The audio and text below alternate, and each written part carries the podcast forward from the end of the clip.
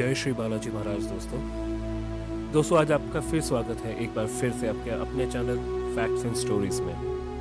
आज मैं आपको यहाँ पे हनुमान जी से जुड़ी एक कहानी सुनाने जा रहा हूँ जो कि शायद आपने नहीं सुनी होगी। दोस्तों हनुमान जी के बारे में तो हम सब जानते ही हैं। कोई उन्हें बालाजी महाराज कहता है, कोई उन्हें संकट मोचन कहता है और कोई उन्हें बजरंगबली कहता है। कहा जाता है कि हनुमान जी का सिर्फ नाम लेने से ही किसी को भी भूत बाधा नहीं होती। मतलब कोई भूत, प्रेत, काली शक्ति उसके आसपास भी नहीं फटक सकती। वैसे तो सिर्फ हनुमान जी का नाम लेने से ही ये सब भूत बाधाएं हमेशा हमेशा के लिए इंसान से दूर रहती हैं।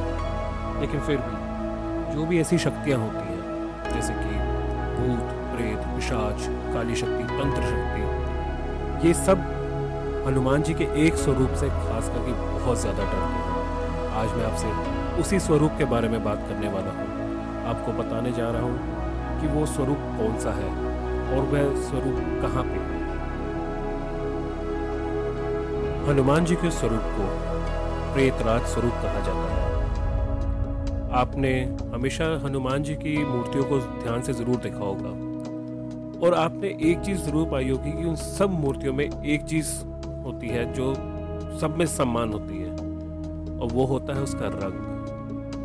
आपको हनुमान जी की मूर्ति या तो लाल रंग में मिलती है या फिर भगवा रंग में। हमारे भारत देश में हनुमान जी के कई सारे मंदिर हैं, पर ये मंदिर जिसकी मैं बात करने जा रहा हूँ ये उन सभी मंदिरों से अलग है। और आप हैरान होंगे ये सोच के कि इस मंदिर को अलग बनाता कौन है।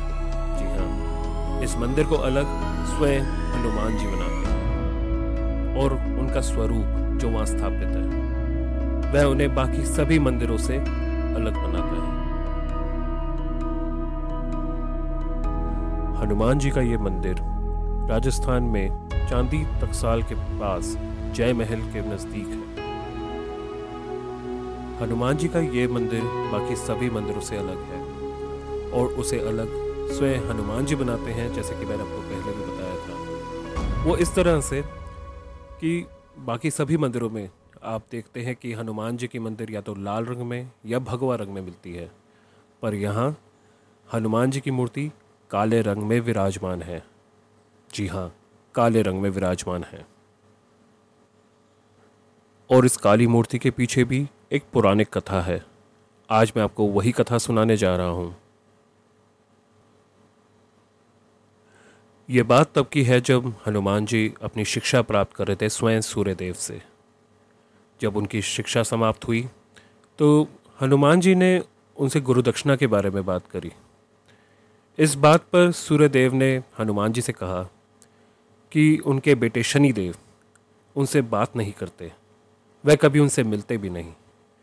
अगर हनुमान जी शनिदेव को उनके पास ले आए तो वह उसी को ही गुरुदक्षिणा समझेंगे।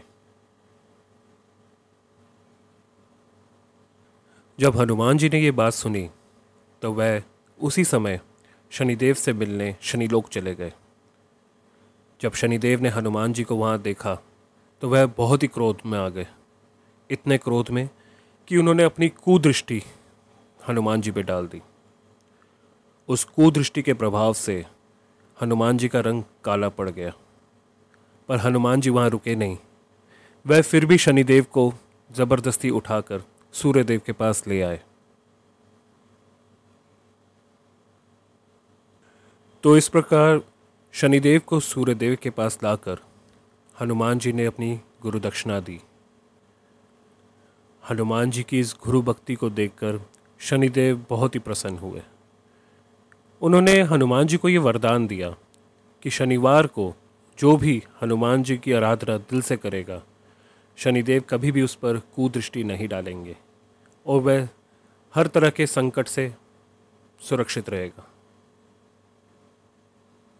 हनुमान जी के इसी काले स्वरूप को आज भी उसी मंदिर में पूजा जाता है।